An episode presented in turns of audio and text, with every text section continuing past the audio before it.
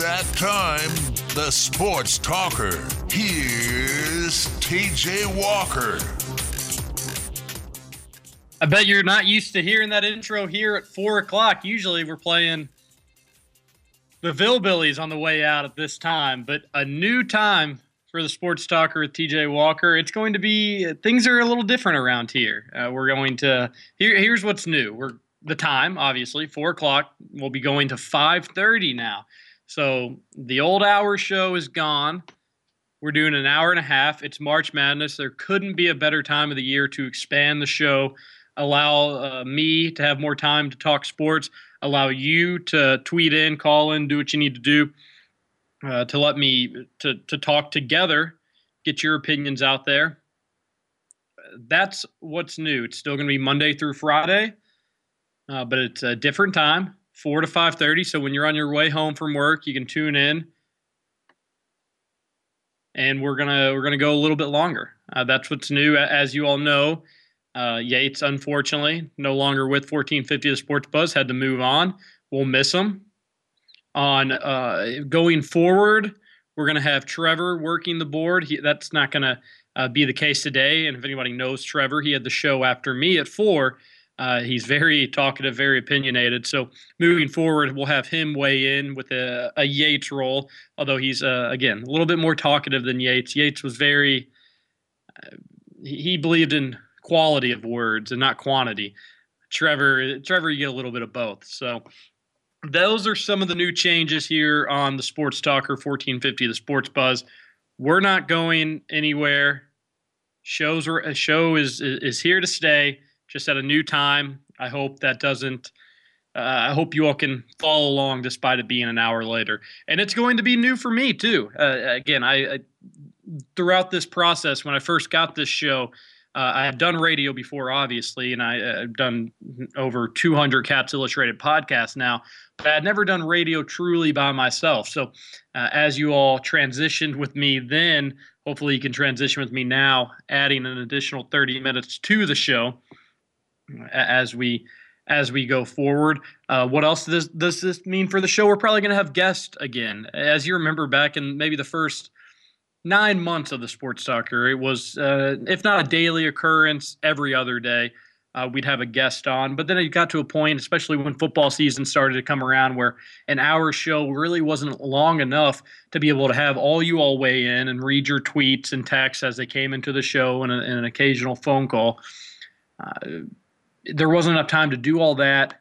Me be able to say what I needed to say, and then have a guest on as well, which usually takes up a segment. So the good news is we can now, uh, I feel more comfortable having guests. We have enough time. It, it is always good to get other opinions, further outside opinions, have that discussion, have that debate. Uh, so going forward, that's we're going to try to do more of that. So that's the plan, and that's what we're going to try to do. Uh, and today we have one, uh, Alex Forkner of CatsIllustrated.com. He's gonna, oops, excuse me, that's my fault. Uh, Alex Forkner, CatsIllustrated.com, will be joining us uh, later in the show today. So that's some of the new changes uh, with 1450, the Sports Buzz. And our show will lead directly into Nick Coffey's Inside the Press Box. Uh, so you, you, now have a, a, solid three hours of programming here on 1450 The Sports Buzz. So if you're a UK guy, you can you can listen to my show. Obviously, uh, I like to think I'm I'm unbiased and uh, and I do I do like talking Louisville from time to time, but it is a, a, little bit more of a focus on UK because again I work for CatsIllustrated.com, and then after an hour and a half, it's a little bit more of a focus on U of L, and obviously. Uh, Coffey loves talking about his cards, but he's he's pretty unbiased too, and he can talk um, he, he knows what he's talking about when he's talking about UK as well. So should be a good time. I look forward to. Cats 34 0. Let's jump right into it instead of talking about the changes and what's going to be uh, new. The, the, way I see it, the additional time is going to just give me more clock to talk about Game of Thrones when that time comes. Uh, but but for now, I guess we're stuck talking sports. Brackets come out. A huge weekend of college sports.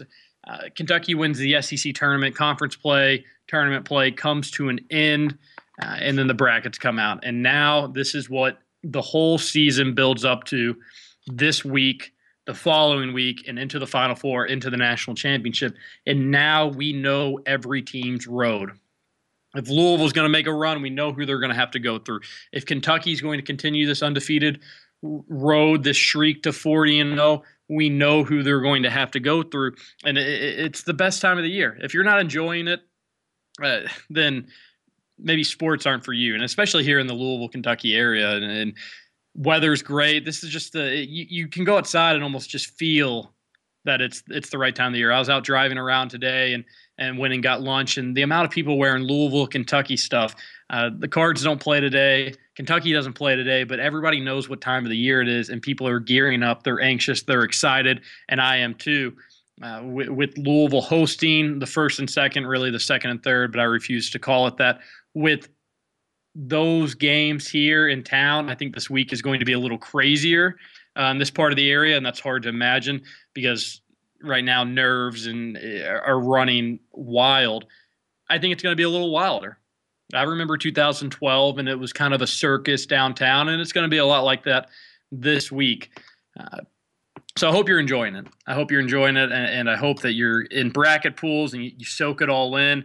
Uh, you know, I'm not encouraging that you should go out and gamble as, as much as possible, but participate in the March Madness. Have some fun with it because it just goes by too fast. It really does. In just a little bit over a month, college basketball season's over. We're going to be recapping everything and then eventually getting into previews and uh, midnight madnesses way now in October. It all leads up to this, and we're here. Uh, so buckle up for the next few weeks. First, let, us talk about the SEC tournament, the SEC championship game. Kentucky got uh, an incredible break being able to play Auburn. Auburn upsetting uh, a few teams to get to that SEC semifinal game. That was big for Kentucky. Just I, again, I don't know if they would have played, you know, if they would have played Texas A&M, whoever they would have played in that game. I don't think they would have beaten Kentucky, but I really think having the chance to play Auburn then and there made the Arkansas game easier. Uh, and maybe is going to make next week easier, depending on how much you want to, how much stock you want to put in to a team having to play 40 minutes three days in a row. That kind of gave UK a break, and not that they took that game lightly, not that they took plays off, but it, it did allow them to not have to worry about being beaten. Not that I don't know if they ever do that. Period. Uh, so I think that was the the most important storyline of the weekend, unless you want to maybe consider Dick Vitale kissing Ashley Judd on the lips one of the bigger storylines, which was strange to me. I'm sure you all saw the picture. Uh, I, I, guess it was before the SEC championship. It could have been after, uh, but the, the, the Lexington Herald leader, I believe it was, or it might have been UK Athletics. They snapped a picture of, of Dick Vitale leaning in and kissing Ashley Judd. And I don't, I I like Dick Vitale. I, I think he's he's good for college basketball. But if you can look at that picture and not feel uncomfortable, kudos to you. That's that was weird. That was weird, and, and I'm surprised it hasn't been made a bigger deal. Uh, kind of going from the storyline that old old men can kind of get away with doing other things. What if that was a young and up up and comer broadcaster that kissed Ashley Judd on the lips? Would have been a, bit, a bigger deal? I'm sure it would have. Uh, that made me really really uncomfortable it, it, and Captain Arctic tweets in and says, "Just talking about it makes me cringe." And I'm doing. I'm. If you could see me talking right now, if there's some simulcast, I I'm cringing. It really really uncomfortable. And and, and Ashley Judd, who sticks up for women's rights, and uh, to all people to do it to, that's the wrong one. And she played it off to her credit. Uh, she talked about how the emotions were high, and I think even later she took a picture of kissing Dick Vitale on the cheek. So she seemed okay with it. I didn't think that was going to be the case. I thought that might have blown up in Dick Vitale's face, and Ashley Judd maybe wouldn't have been okay with it because she doesn't even look. She doesn't look comfortable in the picture. She's trying to lean away. I don't know. Maybe if he was going in for a kiss on the cheek, and maybe he she was going in for a kiss on the cheek, and they went for the same kiss. That kind of reminds me of you know what you did in sixth or seventh grade when talking to girls. Uh, not not me, but that was the you know what people would do. I didn't have to I didn't have to try to trick them, but kidding. It's a joke. Uh, but they maybe maybe it's from miscommunication on the kiss and where they were supposed to go. But as you have it, uh, it made for one awkward picture, one awkward moment, and, and I don't know. I don't know. Kyle Meredith tweets in says, "Congrats on the move and the extra half hour. Thank you. I appreciate it. Uh, it it's weird. It really, it's still. I don't know when I'm going to get used to it per se, uh, but it's. I'm used to doing three to four, kind of building my day around that, getting my work done that I've needed to do before then, and then having after four to kind of, uh, you know, get off an hour early for typical nine to fivers. Uh, but to be able to go do my own thing, uh, go what do what I need to do. Now everything's going to get pushed back a little bit, and that's fine. Uh, it's going to take some getting used to, but I'm I'm very thankful and grateful that I was given an extra 30 minutes. I I think that speaks to what we've been able to build here on the Sports Talker. Uh, the the the following that we've been able to build. It's not where we want it to be, and and, and hopefully this extra half hour in a better time slot uh, because four to five thirty is is slightly better time slot than three to four is. Uh, but hopefully we can we can go a little bit further in this. And again, very grateful and thankful for the opportunity. Uh, Captain Arctic says won't be long till we are asking for two hours. We'll see. It, it's uh, you know, I'm I'm 24. Been doing radio by myself now for a little over a year. Uh, the the first hour back in the day was hard enough an hour and 30 minutes. Again, not in March. March, if I can't talk an hour and 30 minutes, then I need to get out of this profession. Uh, but but well, we'll see. When it gets to be May, June, July, the dog days of summer, then we'll see if I can do an hour and 30 minutes. And if I can do it then, then then maybe in the future, if it grows, we can uh, maybe talk about two hours. But I'm, I'm a little ways away from that. But happy to have the additional 30. Uh, Rob Blackhawk tweets in, says, Dick Vitale should have used a little less tongue. It, it, it, it almost looks like an open mouth kiss given the picture. It, again, I think there had to be some miscommunication. I can't imagine Ashley Judd being and maybe maybe it wasn't as bad as it did. Maybe that picture just caught them at an angle. Maybe it was a little bit more on the cheek. but it, it I, am trying to try to spin ways, so I'm not going to have nightmares. It it looked like an open mouth kiss. It looked like Ashley Judd didn't want it. She was backing away a little bit uh, and Dick Vitale was certainly the aggressor there. Well, well, and Captain Arctic brings up another good point. Ashley Judd is hitting all cylinders right now. Weight loss has her looking exceptional. I was saying that during the weekend as well, and they show her a ton. And it's around this time of the year when she starts to get a ton of camera time. And I, and I'm not going to say she's a, a, a bandwagon fan, but if you're going to if you're busy and you've got stuff going on and you don't live in Lexington, when are when are you going to make your pilgrimage to watch Kentucky basketball. Are you going to do it in November? Are you going to do it in March? Maybe she can do it all around. Would be, I guess, the only uh, the counter argument. But I don't, you know, I don't care if she's a bandwagon fan or not. If she wants to go to the games, good for her. If they want to show her on the games, good for good for TV. I, I don't blame them because she does look good. She just does not age. She doesn't age at all. Uh, so I agree that she she's looking sharp. But anyways, where were we before we we we digressed? We were talking SEC tournament, and I was talking about how big of an advantage it was for Kentucky to get that game against Auburn right in the middle. The Florida game, as you saw, it was a grinded out type of game. It was close for a little bit, and then Kentucky imposed its will. That's kind of how I thought it was going to go. Um, but then it was good to be able to have that Auburn game, and you saw against Arkansas how that was a boxing match. Arkansas, they wanted to win the game, but the way they wanted to l- win the game was by beating up Kentucky. They wanted to be the more physical team. They thought if they were if they were going to punch Kentucky and continue to punch, punch, punch, eventually maybe one time Kentucky wouldn't punch back. And if Kentucky doesn't go nine deep, maybe that does happen. There were times where players had to go out. Uh, you, Willie Cauley Stein had a, a cut nose. There were several players that had to go to the bench and get treated and if Kentucky doesn't have the deep bench that they do, maybe that works for Arkansas. But as you have it, Kentucky just continued to take their punches and eventually started hitting back a little bit. And, and Willie Cauley Stein's quote at the end of the game uh, was was priceless to me, talking about how he he he, would, he wouldn't say Arkansas, and I don't know if he did that on purpose. I, I'm guessing he did because I don't think you can say that team so many times without it being clear that you're not going to say the team's name but he continued to say, "We don't like that team."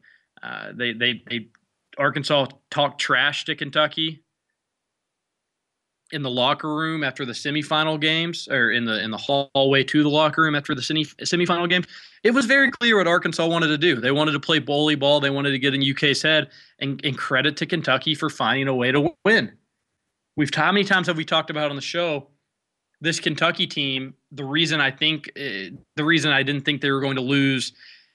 If you would have asked me at the beginning of the year, would they go 34 0 heading into the tournament? I would have said no way but as they got through the non-conference schedule, I pointed out the games that they that they could lose, and every time I said I thought they were going to win them. So I don't want to say I predicted UK going undefeated, but as the season went along, I never predicted them to lose.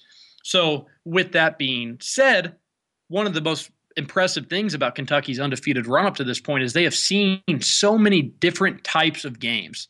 They've seen so many different styles.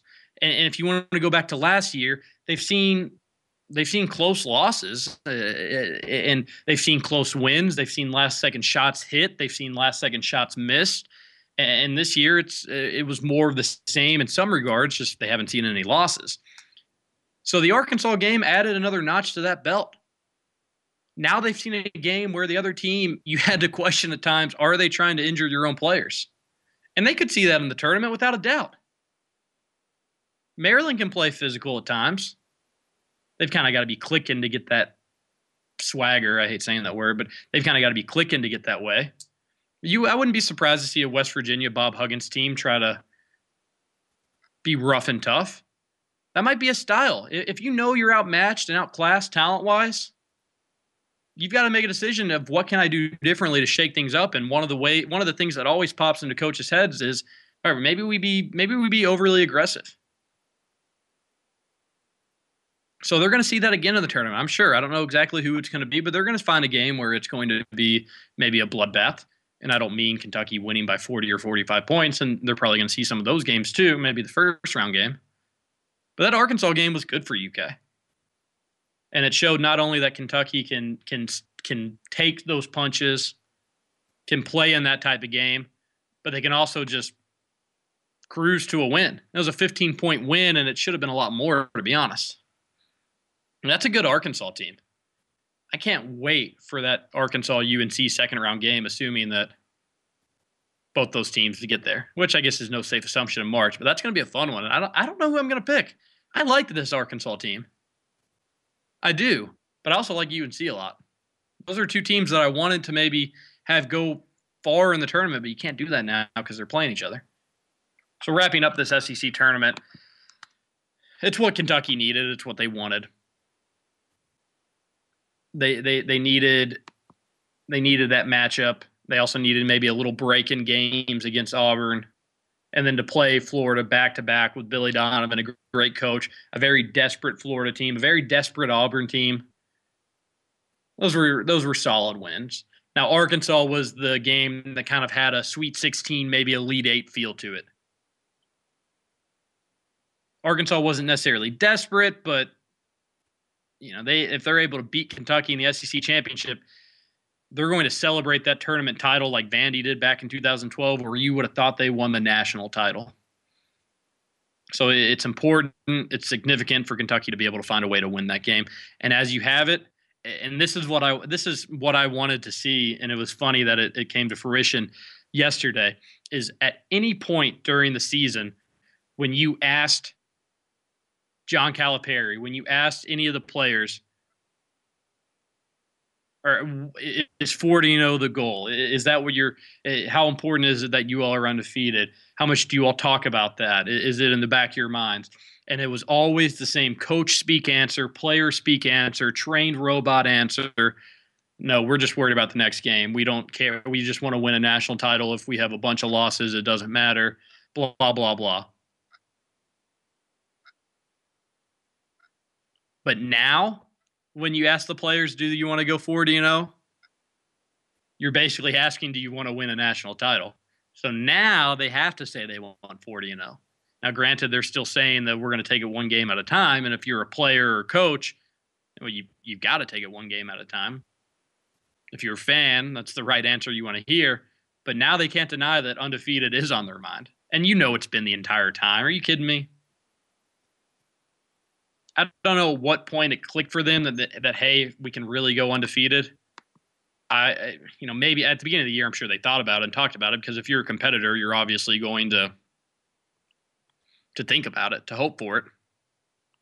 I'd say the moment that that actually became real for Kentucky was probably after the Louisville game. At that point, you'd already completed uh, an out of conference schedule that included three uh, three wins against ranked teams. Louisville being the fourth.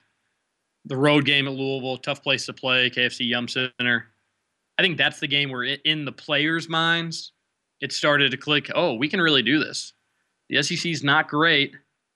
Most of our tough SEC games are going to be at home. We can take care of business here. I think that's when it clicked for them. But now they can't deny it. They want that undefeated record just as bad as the fans do.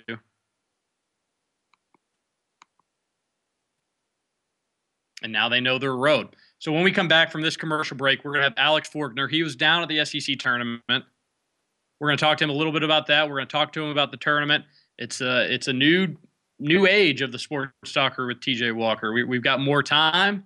We're bringing the guests back, and it's March Madness. So stick around here on 1450 The Sports Buzz. We will be right back.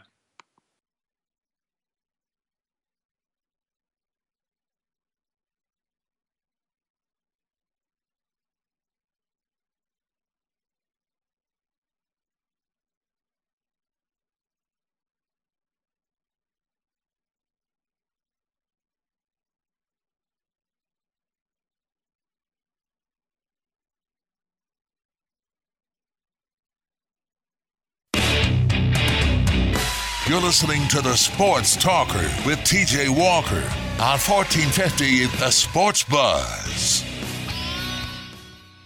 We're back here, 1450 The Sports Buzz, uh, the second segment on a beautiful, beautiful Monday afternoon here in the Commonwealth.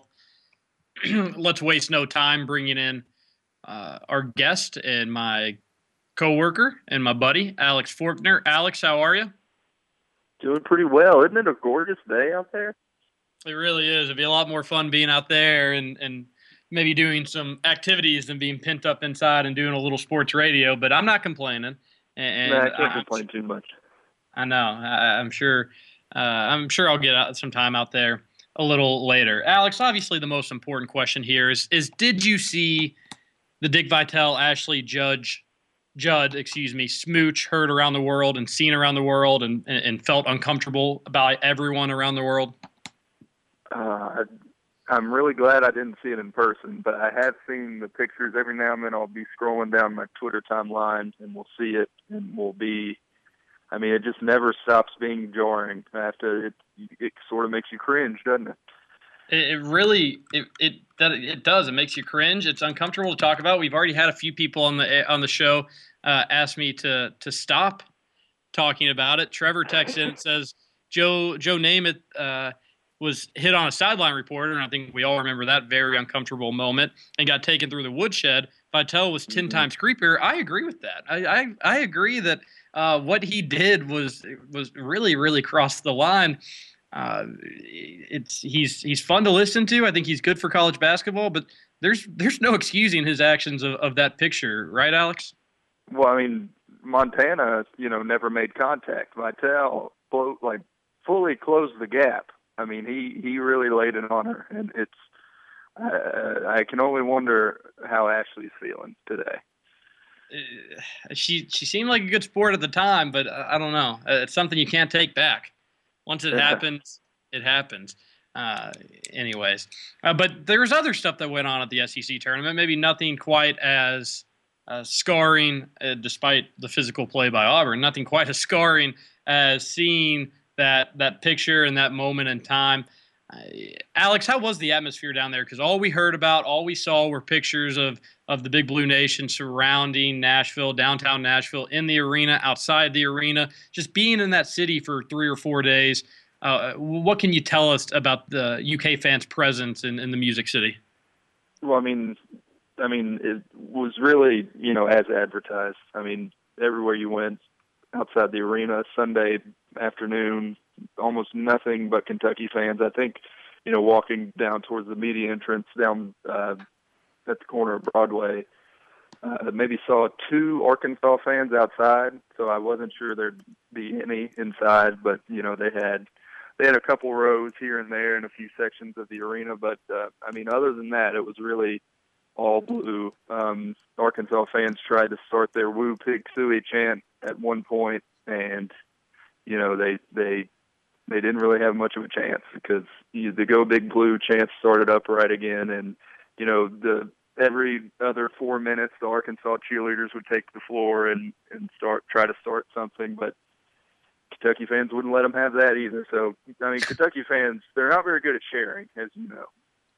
Well, I was talking about in the first segment how it seemed that Arkansas tried to bully Kentucky in the game. Sounds like UK fans were bullying Arkansas fans uh, throughout the throughout the stadium and, and throughout the arena. And there was somebody else I saw tweet during the game, Alex, and we're speaking with Alex Forkner of CatsIllustrated.com, uh, and they tweeted that, and they write for rivals, and, and they're good at what they do, but they tweeted that uh, they don't get the hype surrounding Kentucky fans that that they overtook the SEC tournament, and, and that uh, any team in the country that would be 34 0 would travel well to their conference tournament. Uh, but but this is different. Uh, you don't get. I, I think it was an all-time SEC attendance record high of uh, over 20,000 fans. Probably Alex, you'd know better than me, but maybe 19,000 of those fans, Kentucky fans. This is different. This is a a, UK takeover. And yes, maybe the 34 0 record plays a part in it, uh, but this is a chance for people that don't get to go to the games that to to to have Rupp Arena to travel to to Nashville to travel up maybe from Georgia or wherever they're from to see them. Was it was it louder than Rupp Arena at times? No, I mean without a doubt. I mean consistent consistently louder. I mean there there are times as you know Rupp gets loud, you know big time games and big time moments, but um, just consistently throughout a game during you know a dunk or a block, it the the decibel level got high, and I think I think that uh the record you alluded to was the, the record for Nashville. It was like 21, I think.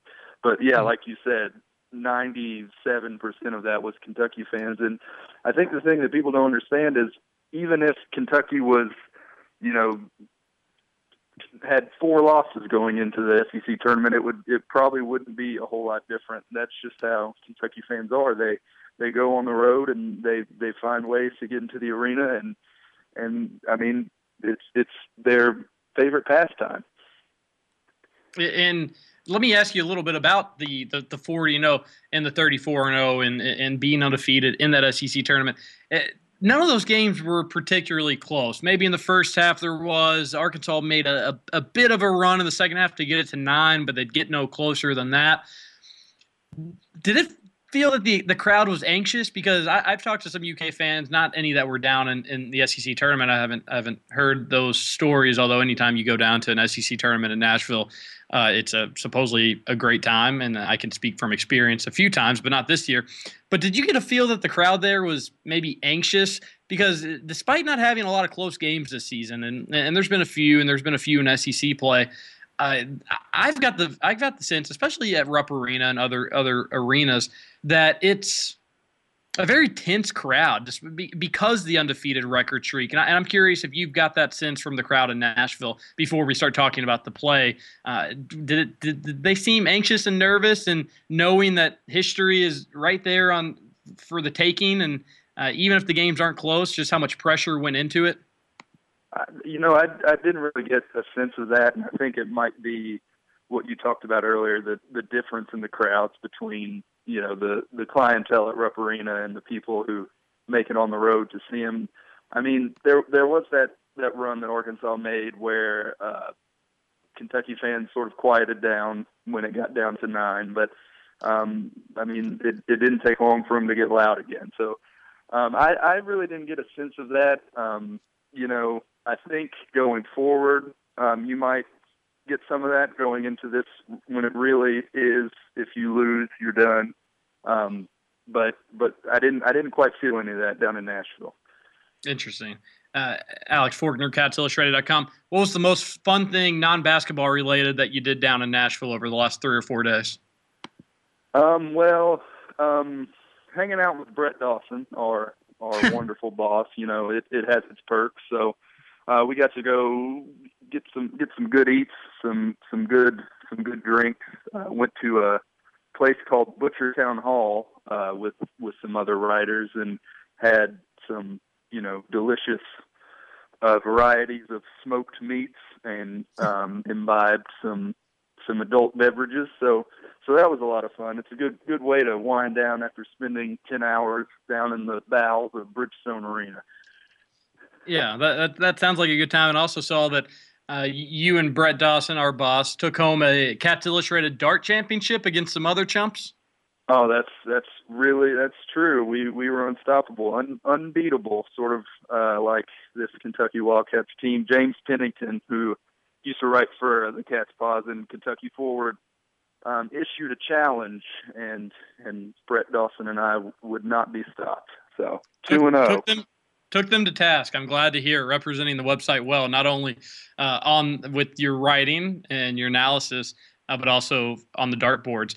Uh, when I went to the SEC tournament, I guess this was 2013 when Kentucky was one and done, losing to Vanderbilt and solidifying their spot in the NIT. I was at a bar near the. There's a bunch of bars in Nashville. If you've never been there, uh, there are a bunch. I saw, I saw a couple while I was down there. If you're thirsty, it's a good place to go.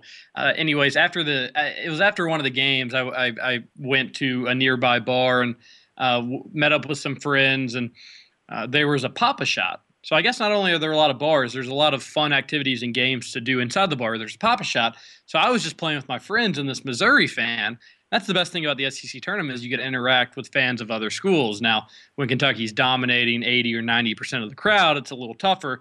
I guess 2013 there maybe was a little bit more balance, still heavily uh, dominated by UK fans. But playing Pop-A-Shot, a Missouri fan wanted to play me. We played. I I beat him pretty badly, and he was he was very very intoxicated.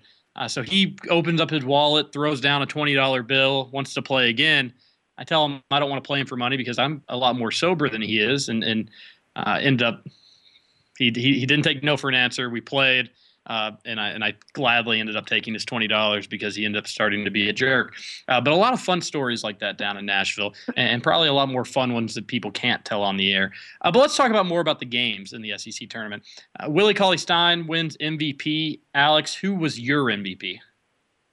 Um, you know, I, we we cast our ballots down, uh, towards the end of the the championship game, and and I chose Willie Cauley Stein as my MVP. Just you know, not only what he did defensively in the second round on KT Harrell, um, holding him to one field goal after he had been really pouring it in in his first three games, but um, especially what he did in the championship game. And you know, he talked afterwards about having a chip on his shoulder and something to prove because he felt like he was snubbed for SEC Player of the Year. Bobby Portis ended up getting that, and you know, I mean, Bobby Portis didn't play bad, but he just sort of you know, dinked and doinked his way to 13 points. I think six of those came from the free throw line, but Willie Cauley Stein looked like the force he he's capable of being at times this season. Had you know soared for that lob dunk in the first half on the fast break, and just just really played solid on both ends of the floor, and um, you know looked looked great. But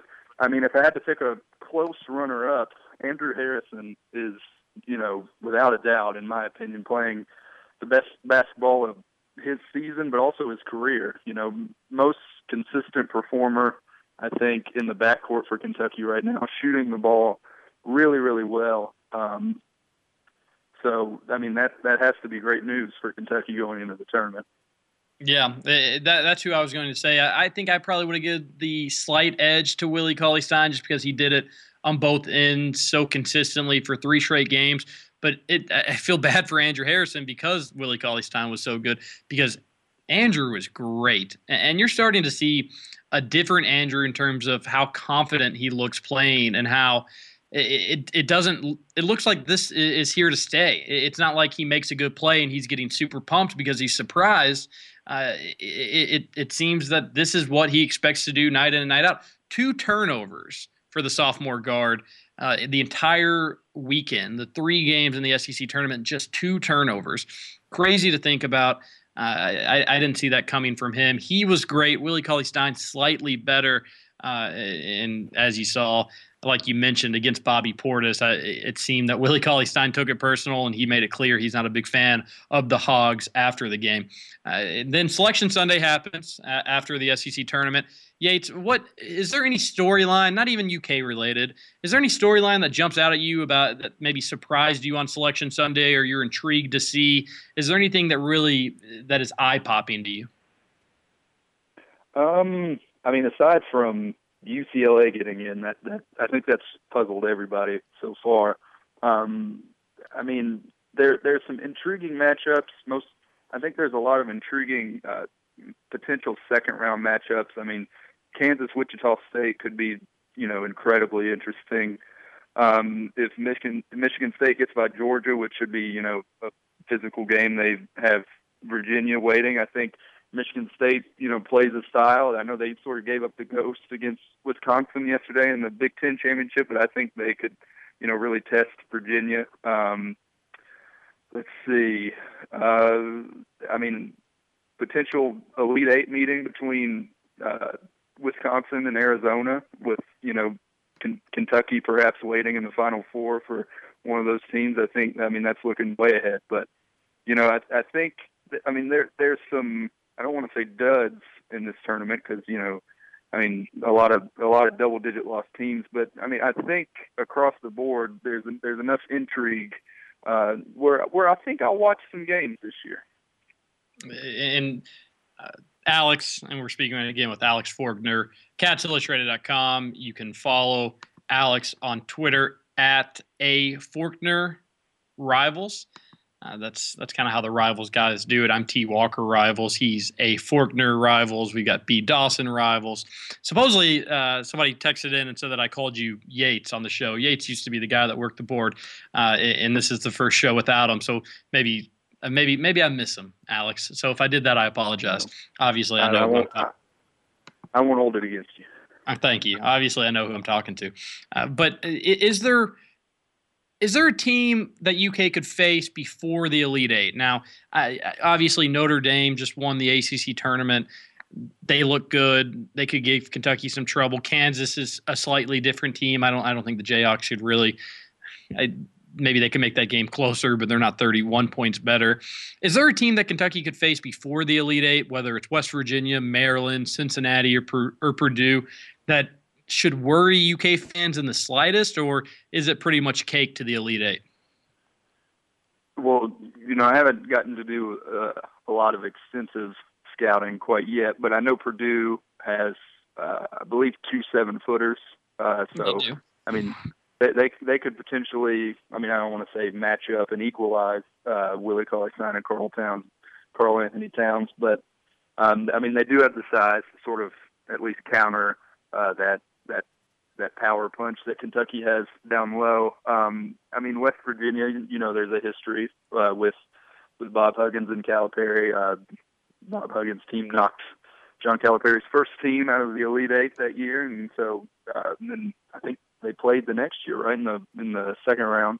Brandon Knight's team got the better of, of Bob Huggins that time. Um, Maryland, I haven't got to watch a ton of this year, but I know I mean, they have they have some firepower. I know Dez Wells is a good player, um, but really, I mean, I I can't help but anticipate Kentucky playing Notre Dame in that Elite Eight round. But uh, the more that's made of that potential matchup, I know a lot of national guys are are pointing to Notre Dame as a team that could challenge Kentucky, even beat Kentucky. I know some have already made that pick, but the more that's made, and I, I think Kentucky players they pay attention to that stuff. So if if they if they perceive any you know slight doubt about their chances to win a game, they they they they have a chip on their shoulder real quick. I mean, you saw in the in the regular season matchup against Arkansas, there was there was all that talk about Arkansas being the sort of team that could hand Kentucky its first loss, and, and Kentucky players were aware of that, and they, they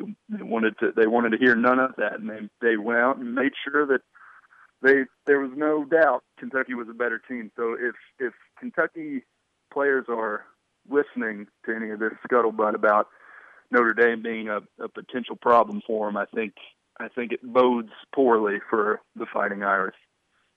It'll be it'll be interesting to see, and that's the uh, like you mentioned. That's the thing about the NCAA tournament is there's no real trap game for the most part. If you're overlooking a team in the tournament, uh, you probably don't deserve to be called a champion. There's only six games you got to win. All of them, uh, obviously, win or go home. Mega important. And I think this Kentucky team knows it. Alex, thank you so much for joining us. Uh, not Yates, Alex. I appreciate your time, and hopefully we'll get you on next week, and and we may be previewing Sweet 16 Elite Eight games uh, that we touched on today. So thanks a lot. Can keep up the good work, and I'll talk to you soon. Thanks, buddy. Alex Forkner, CatsIllustrated.com, and, and he brought up some good points, uh, and, and about how Kentucky if they're locked into an opponent, and, and you've seen it time after time all season long, uh, the Kansas game at the beginning of the year, the UCLA game in Chicago, the UNC game, the Louisville game, and you go the list goes on and on. And most recently, Arkansas. Kentucky takes that stuff personally, and, and we've said all year. I've said all year at least. I think the team that or the game that Kentucky loses is the one they're not ready for. And again, I don't think in the tournament you can truly overlook that. Maybe in the first round you can. In the first round, you could always be looking ahead to the next game but Kentucky's playing a 16 seed. I, I don't think that's going to happen. And now I will say this: if if Kentucky had to play a 16 seed, Manhattan's probably the worst one they could play. Uh, they're a team that that loves playing for their coach. They play aggressive. They're they're quick. I got to watch them play in their conference tournament. That would be the one team I think Kentucky would have wanted to avoid as a 16 seed. But let's not even waste our time. Let's not waste our breath. Kentucky's not going to lose that game. And, the thing is, in these first two round games, even if Kentucky wasn't a one seed, playing in Louisville changes everything. When you're going to be able to dominate the crowd like that, that changes the whole landscape of those games. Even if Kentucky is overlooking an opponent, even if the game is somehow tied in the with 10 minutes left in the in the second half that's when the crowd comes through and that's when Kentucky can get that extra spark. So they're not going to lose in Louisville to uh, to the 16 seed. They're not going to be the wouldn't that be something if they were the first one seed to lose to a 16 seed? That would be the biggest upset in the history of sports if that were the case. But then you've got Cincinnati and Purdue, and you've got these two teams that that play in Power Five conferences. I guess Cincinnati doesn't in the AAC, uh, but but well-known programs that that recruit well uh, for the most part. We've got these two teams that that maybe didn't accomplish as much as they wanted during the season, but showed some flashes. Purdue's the interesting matchup for me because they do have those two seven footers, two talented seven footers. That would be fun for me. Uh, again, Purdue doesn't have the horses to keep up for 40 minutes, uh, but but they they do they they can match UK's front line a little bit. Cincinnati I don't think they get by Purdue. If they do, it's a bit of a rivalry. You know, you're going to have some Cincinnati fans come in. I'm sure there's going to be some fans from Lafayette. They're going to make their way down uh, to Louisville. That, that those those games are going to be fun, but not games that I think Kentucky can lose. And then you get to the Sweet 16, and, and it'll be interesting. I'm not convinced that you're going to see West Virginia or Maryland play Kentucky. I, that might be. there. Everybody's talking about Buffalo as a potential upset. Uh, and usually when a, an upset pick, there's a one that everybody keys in on. It usually doesn't work out, but I wouldn't be shocked if you didn't see West Virginia or Maryland. I definitely wouldn't be shocked if you didn't see West Virginia. I think Maryland is, is better. You saw Maryland beat Wisconsin at home not too long ago. Uh, Dez Wells is fun to watch, an exciting uh, scorer that that can really score from anywhere. That could be an interesting matchup, but again, just not enough talent across the board. They do have some good players uh, Purdue, Cincinnati, West Virginia, Maryland, but not enough of them to really pose a threat to Kentucky. And I'm kind of going through their bracket right now. We're going to do more of this later, but and then in the bottom half, the one three seed I, I thought Kentucky wanted to avoid was Notre Dame, but I'm not again. I'm not so that the bottom half of the bracket is going to be crazy. Uh, it, that that's going to be the one that when you're checking your brackets after the Sweet 16 and into the Elite Eight, there's going to be a lot of red in the lower half of those brackets, in my opinion. Uh, Texas is a favorite over Butler, despite being five seeds lower. Uh, could could Butler or Texas beat Notre Dame? Notre, Notre Dame's been shrieky at times, so certainly. You got Wichita State, Indiana, and how Indiana made it in, into the tournament. Period is questionable. Uh, again, a very soft and weak bubble. So the fact they got in, I wasn't shocked. But the fact they got in as a 10 seed virtually meaning they didn't have to sweat anything out. They were in comfortably. Uh, is mind-boggling to me. I'm not sure how that could possibly be the case. As you have it, though, they, I, I think they're they've got a good chance against Wichita State. Maybe not the most ideal seven seed for them to play. I, I think they maybe would fare better against Iowa or VCU. Not not Iowa. Iowa beat them already. Not Iowa, but VCU. And there's some six and eight or nine seeds had things gone differently, maybe that would have been better matchups for them. But if they get hot, they can definitely beat Wichita State. And if Indiana gets hot, I wouldn't be shocked if they beat Kansas. The way you beat Indiana is you have a lot of size and, and, and you, you overpower them inside. Kansas doesn't have that without Cliff Alexander. And especially with Perry Ellis, we'll have to see how healthy he is. Wichita State, great guard play.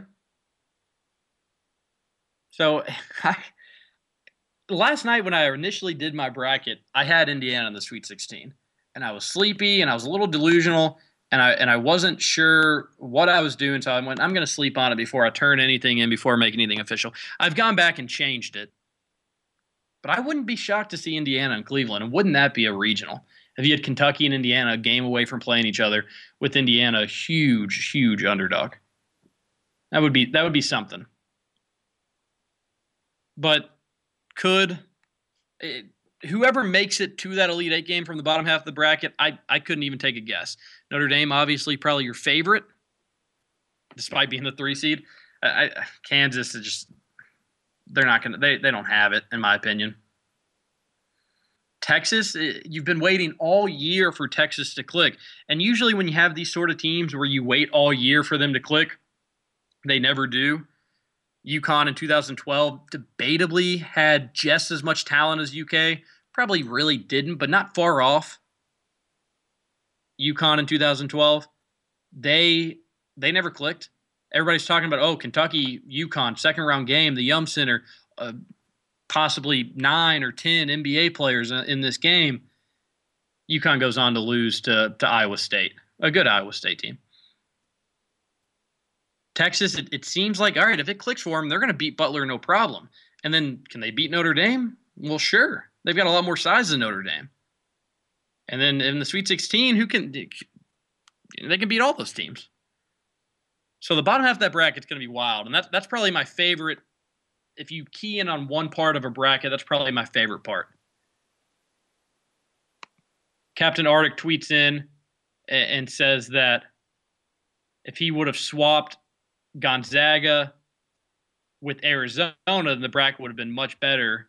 Uh, just ignoring all the geography of it all. If I was a Wisconsin fan, I would be livid. First off, that Big Tw- Big Ten championship game goes to overtime, and, and you knew the selection committee was going to say this, where they said it didn't matter if they won or lost; they were going to get a one seed anyways. Give me a break. If Wisconsin would have lost, they did not deserve a one seed. They didn't. But whatever. That's just them trying to just showing again that games on Sunday are meaningless. So stop doing them. But anyways, it, Wisconsin got absolutely hosed. First off, you're in the toughest region.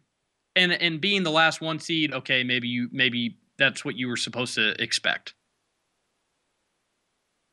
but they're in the toughest region and they shouldn't worry about their first round game. They shouldn't worry about oregon or oklahoma state realistically.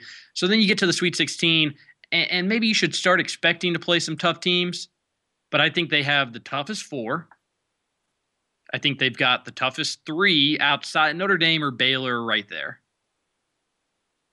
And then you certainly probably have the toughest two them or virginia arizona or virginia and not only are do you have some of the toughest seeds in your region, you've got to go way out west to play them.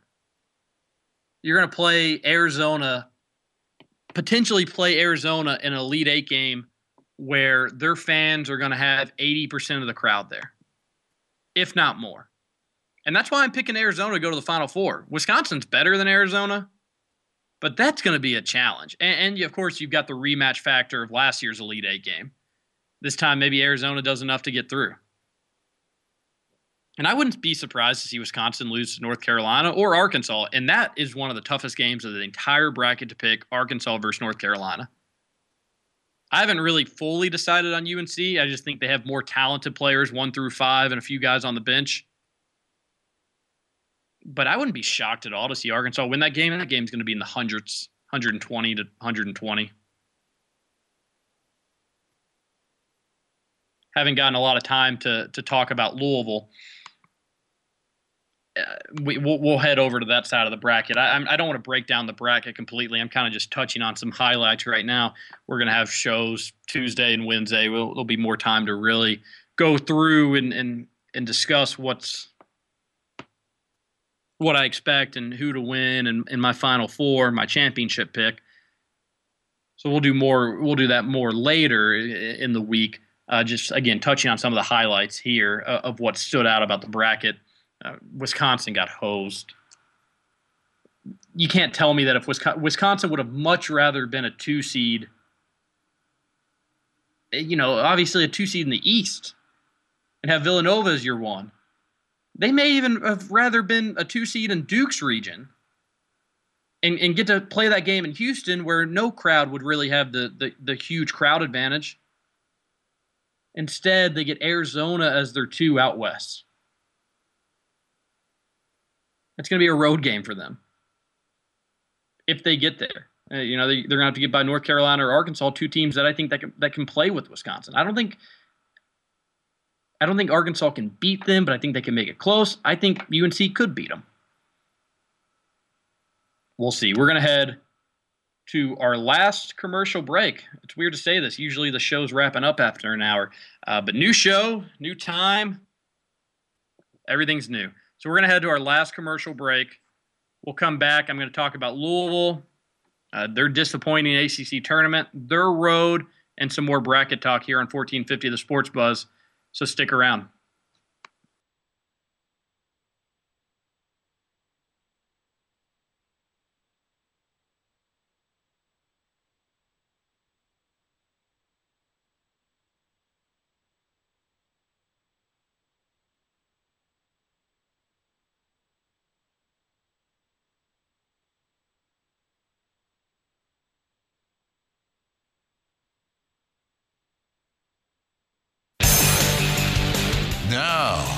To the Sports Talker with TJ Walker.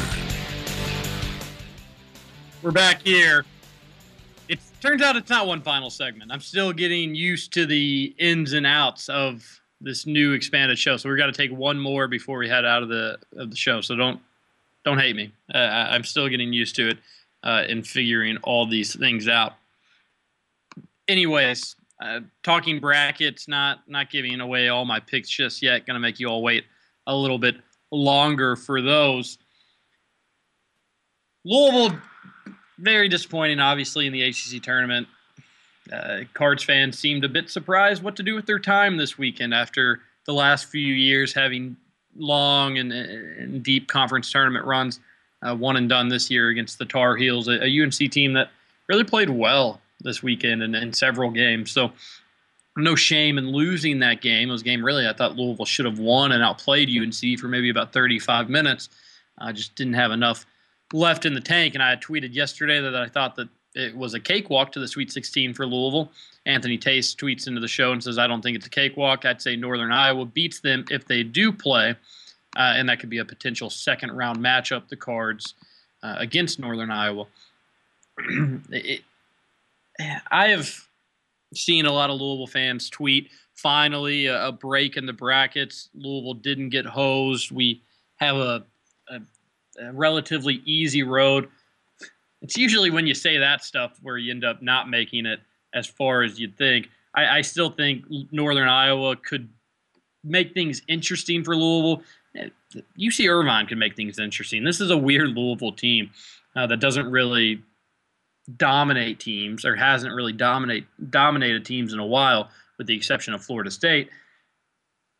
But I just think talent's going to shine through in both those games. Northern Iowa, solid team, uh, a team that a lot of people don't know a lot about, a, lot, a, a team that people haven't seen play much, but they're they're sound. They're a sound team, one through five. Not any huge weaknesses, but I, I, Louisville's more athletic. They've got more NBA players. That doesn't always mean that you're going to win. But Louisville, the better, the better team, so I think they should be able to beat Northern Iowa. But I, I need to need to step in on this myth that Louisville constantly gets disrespected by the selection committee. Not the case. Uh, not the case at all. I, I, would say quite the contrary, where Louisville actually gets help from the selection committee year in and year out. And Louisville fans will point to last year and say, BS, we shouldn't have been a four seed. Maybe you shouldn't have been a four seed. Maybe, you know, maybe you should have been a three. Maybe you should have been a two. But last year, Louisville had the easiest easiest games to the Sweet 16 that you could ever imagine. Could ever imagine. And that seems to be the case for Louisville more, most years. Their first weekend has not been tough. This year, no exception. Now, Louisville fans last year want to point to having to play Kentucky. Well, that was an eight seed. And if you're complaining about playing an eight seed in the Sweet 16, then you kind of come off as a baby. Now I, I get it. If, if you if you step back and, and actually, you know, Kentucky was a bad matchup for Louisville. A lot of Louisville fans, the one team said I, the one team I don't want to see in March is Kentucky because their size. It's a rivalry game. You never know what you're going to get. I understand that part, but it's still an eight seed. Wichita State was the weakest one last year. We all know that. They were probably actually better than I gave them credit for, probably better than we gave them credit for. But still the weakest one. Michigan was a two, was good, but tougher teams out there. Louisville previously beaten them in the national title game. It was an easy road for Louisville. You just ran into a, a, a hungry Kentucky team that got lucky. You really Louisville outplayed Kentucky last year in that game for the most part. Clayby 116, it's good to hear from you he texted and says, All I've heard is that Louisville has an easy bracket and that they can beat all those teams. But another side, they could lose to all those teams. I think they actually had an easier bracket last year, which I'm touching on. I, I do think it was relatively easy with the exception of Kentucky, but again, an eight seed.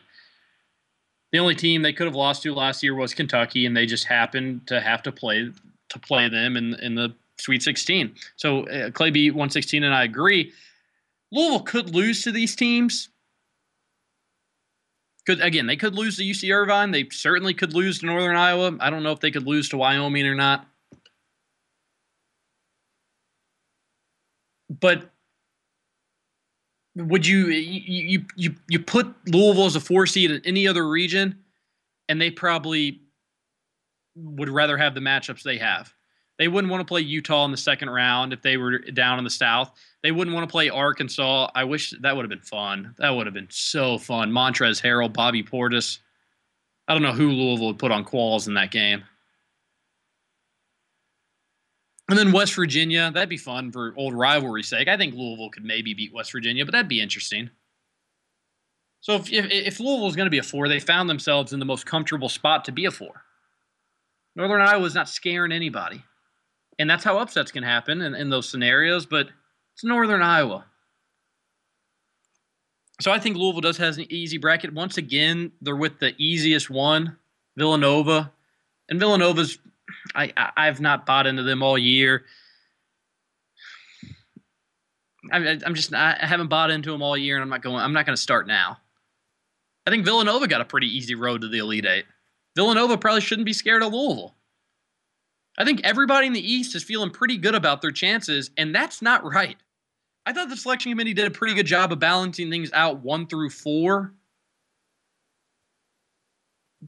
But the East is the weakest link.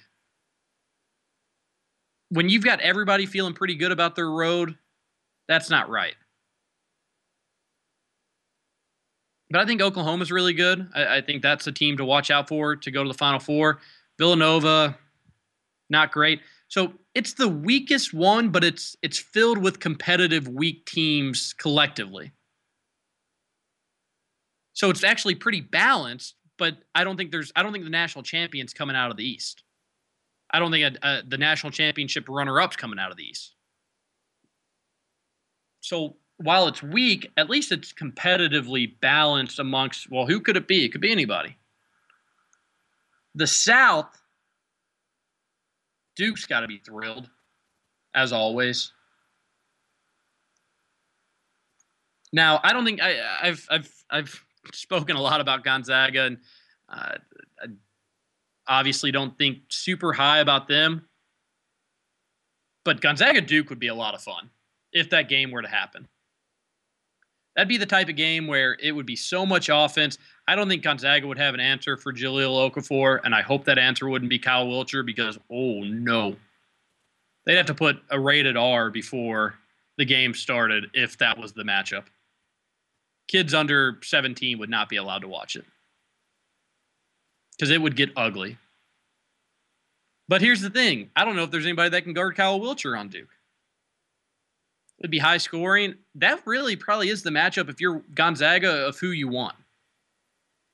Because Duke doesn't give a hoot about defense. Iowa State's a good team, but easy road for Duke to the Elite Eight. Georgetown's not beating them. Utah's certainly not beating them. San Diego State and St. John's not going to do it. So the Blue Devils will just backpedal their way into the Elite Eight game, and, and Iowa State maybe could make things interesting.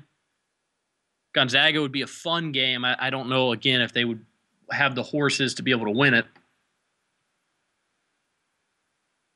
But I do think the, the right side of the bracket is not as not as strong as the as the left side. But Wisconsin, without a doubt, I really without a doubt, I think is the biggest loser in that entire bracket. The only way they could have made that tougher is by making uh, uh, their eight nine game tough. And I don't know what teams you could have slid in there to do that. The eight nine games aren't as tough as they used to be. NC State LSU is going to be a fun eight nine game. The eight nine games are going to be fun. I just don't know if there's any eight nine teams that are going to be able to pull the upsets.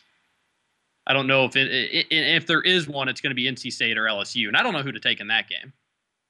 SEC gets five teams in. John Calipari said today that if House and Texas A&M didn't get hurt, it would have been six. It probably should have just been two or three, to be honest. College basketball's down.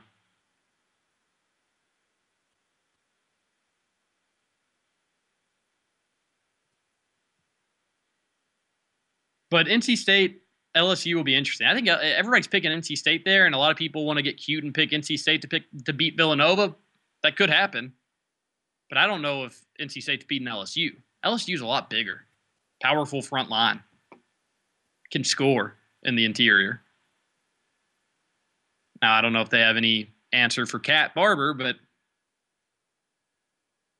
again, if basketball doesn't work out for Cat Barber, he needs to go into cutting hair for cats. Captain Arctic says Duke, they get all that for not winning their conference or conference tournament. Was that road win at Wisconsin really that big?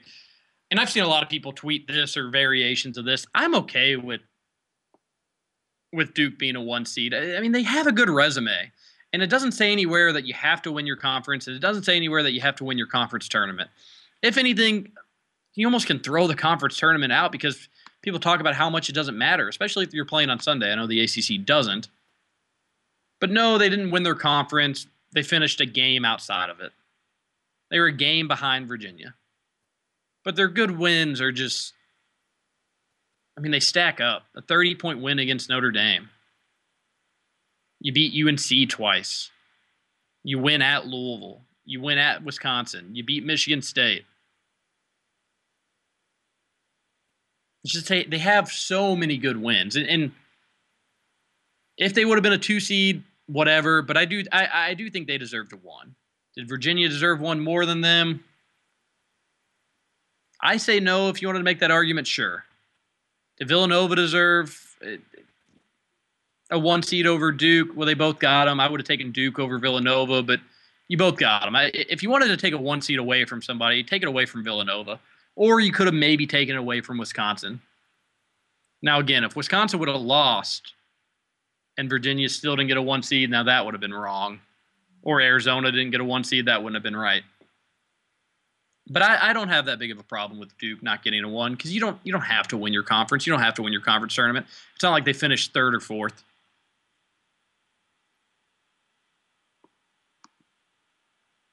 Captain Arctic says, but just think if they had won their conference and gotten a two, then it would have meant something. I, I uh, yeah, no, I, it, it wouldn't have. I, I, don't think they're putting stock, unless I'm, I'm misinterpreting what you're trying to say. They're not putting stock in whether you win your conference or win your conference tournament. They want to look at your overall body of work. And I hate using their cliche little phrases. They want to look at what you did all year long, what your big wins were. Do you have any embarrassing losses? Not if you brought home some hardware. That's nice. That's not what's most important.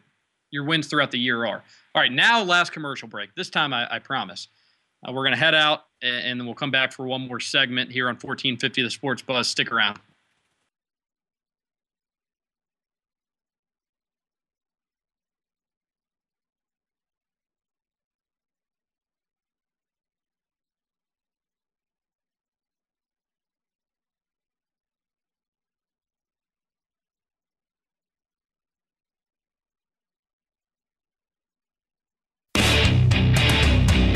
You're listening to the Sports Talker with TJ Walker on 1450 The Sports Buzz. We're back here, 1450 The Sports Buzz. One final segment. This time I mean it. Over the break, saw that Hampton's coach, they're having a media opportunity before they take on Manhattan tomorrow in the play in game, the first round, technically. No, it's a play in game. And the winner gets to take on Kentucky. Hampton's coach said that on the possibility of possi- uh, of playing Kentucky in the next round, you better hope you have Jesus on speed dial. Uh, a, a, funny quote. Here's the good news for Hampton: they're not going to have to worry about playing Kentucky. They're going to lose to Manhattan, and I think they're going to lose big to Manhattan tomorrow. Uh, and here's the thing: again, Manhattan's not going to beat Kentucky. But and, and I don't want to compare Manhattan to some SEC teams. You know what? I will. Manhattan is no worse than Missouri this year. They're no worse than Missouri. So this this this could be maybe like some SEC teams, or at least one SEC team. And they've played a lot of big teams, uh, uh, at least big program, big team names not necessarily a, a, ton of tournament teams. They've actually only played against one tournament team, Northeastern, but they played at Florida State. They played at UMass. They played at Rutgers. They played at Pittsburgh. Then now they didn't win any of those games, but they didn't lose any of those games by more than 15. I, again, I'm not trying to build up a storyline for this Kentucky Manhattan game. There's already storylines. You don't have to build that up. The storyline is Masiello. Uh, that, really changed. Can if he takes that job at South Florida and they find out that he and they never find out that he didn't technically graduate from Kentucky, then Orlando Antigua could possibly still be at UK. So I mean, there's a bunch of storylines. I'm not trying to build up this exciting. Well, maybe Kentucky could be upset. They're not going to. But the game could be close for longer than a 16 versus 1 should be. And this Manhattan team probably should have beat Louisville in the NCAA tournament last year, if you remember. So that could be some there. There could be some fun in that game, but they're going to crush Hampton tomorrow. Crush. It'll be fun to see. Again, best time of the year. Uh, excited to be able to, like I said, to have an extra hour and talk about it. UCLA, it was mentioned on. Uh, I think somebody mentioned it in a tweet. UCLA making the tournament just a joke not going to go into it too much, but the selection committee they've got a tough job, and I, I think this year actually was maybe a little bit better than they normally do. They're always going to be there's people are going to complain all the time. I get that. They're going to mess up. I get that. I thought they did a good job this year, but their explanation for why UCLA got in was just a complete a complete lie. A, just terrible said that they had been competitive lately. They had a strong strength of schedule, although they didn't beat any of those teams. They shouldn't be in the tournament, but I, they're playing SMU. SMU's not great. they might actually be able to win that game, but they're not getting out of the first weekend. Iowa State has a pretty easy road to do that, to get to that Sweet 16 in the South region. All right, thanks for listening today, guys. It was uh, enjoyable. An hour and 30 minutes from here on out, it's March Madness. This is 1450 The Sports Buzz. We'll see you tomorrow.